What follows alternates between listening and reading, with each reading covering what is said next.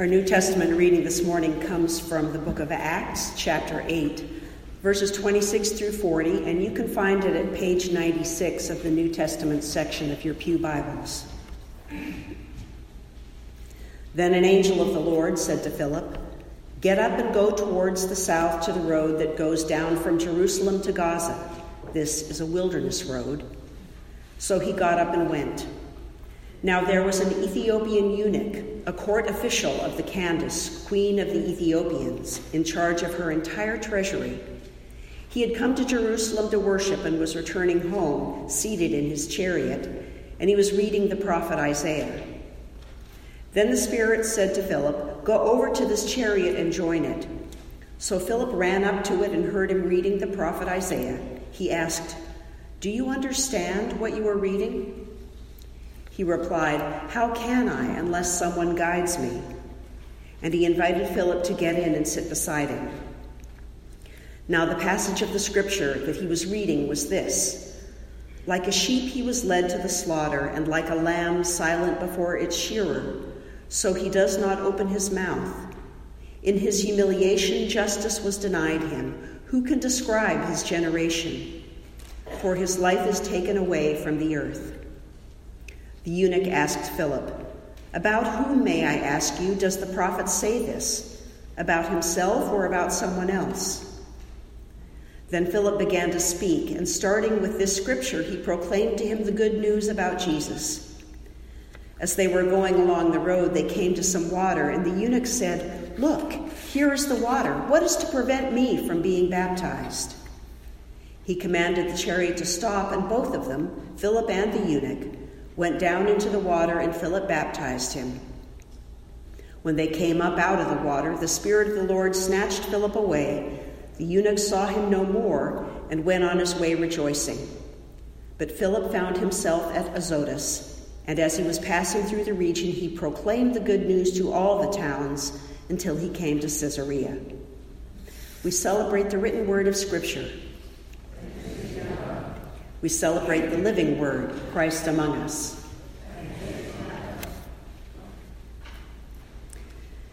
Kathryn Schulz has spent several years exploring, exploring the experience of being wrong. In her TED Talk, she asks people what it feels like to be wrong. What does, what does it feel like to be wrong? Humiliating, embarrassing. I saw thumbs down. Now, people responded to her with answers just like yours, and then Schulz tells them that they answered a different question. They answered the question, What does it feel like to realize you are wrong? Actually, she says, being wrong feels exactly like being right. It's only when we look down, like the coyote in the coyote and Roadrunner cartoons after he's run off the cliff, and we see our mistake, that we feel dread or embarrassment. Until then, we just think we're right. But she says, that's what our whole lives look like. She noticed that all the stories on the radio show This American Life have the same theme. I thought this one thing was going to happen, and then this other thing happened. And that's because that's what life looks like. Life turns around and astonishes us. In this morning's passage from Acts, the Apostle Philip thought one thing was going to happen, and then this other thing happened. God, by way of an angel, has been sending Philip all over the place to convert folks. Here he's sent into the wilderness, and on the road he encounters the treasurer to the queen of Ethiopia. The man is a eunuch, surgically castrated. In many ancient cultures, eunuchs held sensitive positions in the court, positions requiring exceptional loyalty, such as manager of the king's harem, taster of the king's food, and overseer of the treasury as here. He's important. He's wealthy. This is the only place in the New Testament where someone is riding in a chariot. Luke, who wrote Acts, tells us that the man is returning from a trip to Jerusalem to worship. As an Ethiopian, a person of color, he was obviously not Jewish. He may have been what the Bible refers to as a God-fearer, which meant he believed in God and perhaps observed Jewish rituals, even though he wasn't a Jew. Sadly, in all likelihood, the religious establishment had turned him away at the temple. While there was a court of the Gentiles where non Jews could worship at a distance, the fact that he was a eunuch would have put him outside of the worshiping community entirely. Eunuchs didn't fit into the strict category of male or of female, and this made them unclean and unacceptable according to the law. But the Ethiopian eunuch went to Jerusalem to worship in spite of all this. He sought God anyway. Maybe that's why he's studying this particular passage in Isaiah. The verses quoted are from a section of Isaiah known as the suffering servant, often read by Christians as a prophecy about Jesus. The Ethiopian eunuch wouldn't have read it through this lens. He'd never even heard of Jesus. Maybe he's eager for guidance about what it means because he so strongly identifies with the character Isaiah is describing. He too has experienced humiliation. He too has been denied justice as someone invited by God to the temple but barred by the human gatekeepers. Perhaps he's asking, is this passage about people like him? If it is, does he have a place in the community that he so desperately wants to be a part of? Philip doesn't pause to consider. He jumps into the chariot and shares the good news of the kingdom of God, the message proclaimed by Jesus and shaped by the Jewish narratives of creation and liberation and reconciliation. It's the message embodied in Jesus, a man who was publicly humiliated, despised, denied justice, and misunderstood as well. Maybe Philip figured he'd tell the man the good news, and somehow eventually the Ethiopian eunuch would become a little more something that Philip was comfortable with. For his whole lifetime, after all, Philip had been taught to be prejudiced against eunuchs and other sexually abnormal people. His parents taught him this, his teachers taught him this. We are to have nothing to do with eunuchs. We are not to talk to them or walk with them or eat with them or meet with them. The Ethiopian eunuch obviously feels that this good news relates powerfully to him personally, and so he points to the water by the road. What is to prevent me from being baptized? he asks. And so, in traditional evangelism terms, this is a conversion. But several things occur to me in reading this story. This story is part of a larger thread in Acts. Earlier in this same chapter, Philip converts Samaritans who were also despised and rejected. Other disciples in Acts bring the good news to the Gentiles, also outsiders. Some 20 years later, Philip's daughters are described in Acts as prophets and preachers. Women. Women are described as prophets and preachers. So the first thing that occurs to me with this story about the Ethiopian eunuch and this ever widening circle of inclusion is why did it take centuries, even millennia, for any part of the church to welcome LGBTQ folks, and why is it that many churches still don't? How can you read this and think the Church of Jesus Christ would exclude anybody who was sexually different.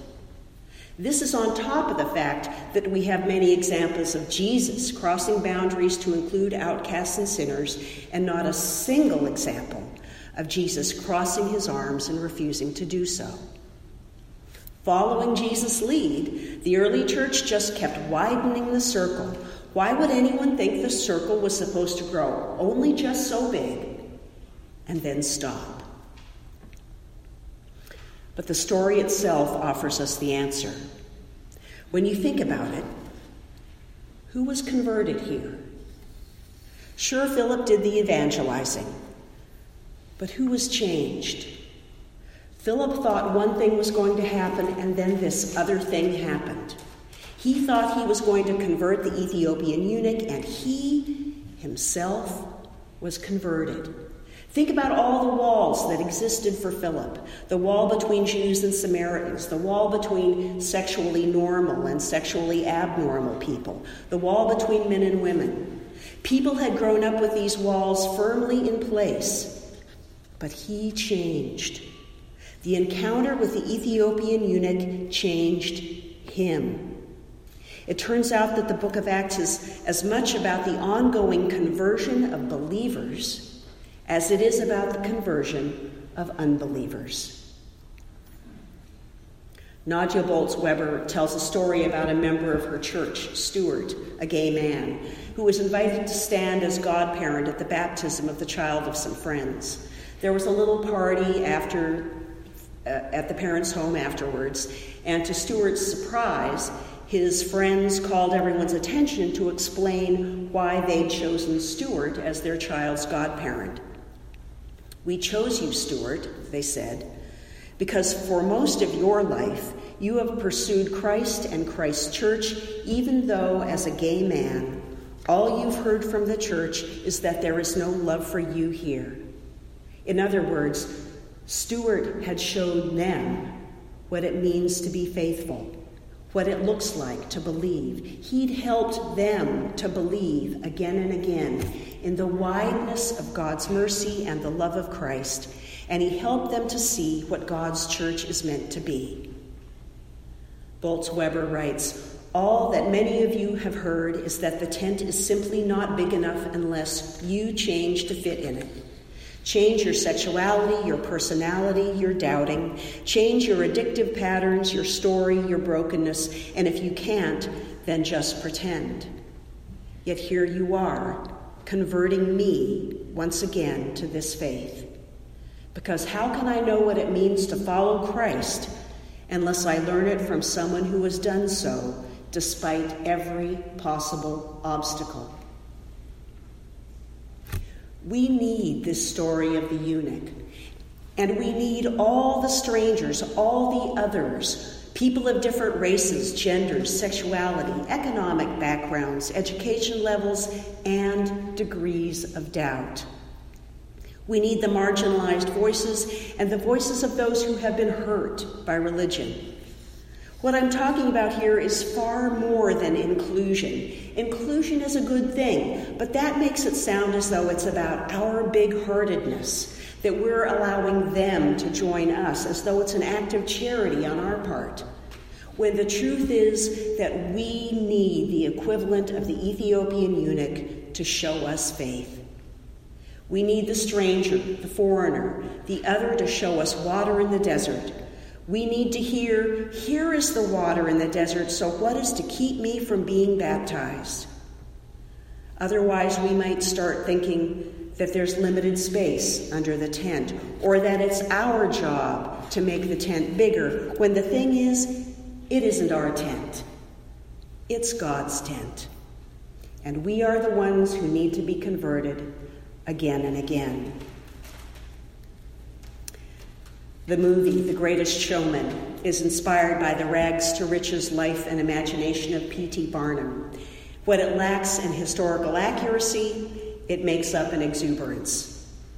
The performers that Barnum gathers for his show are people who have never fit in, people who have been shoved to the margins for their differences, people who are too tall or too small, too fat, too hairy, or too tattooed to be normal. Barnum makes money off these performers and seems to appreciate them. But at an elegant party, where he's desperate to be accepted by the elites of society, he closes the door on them.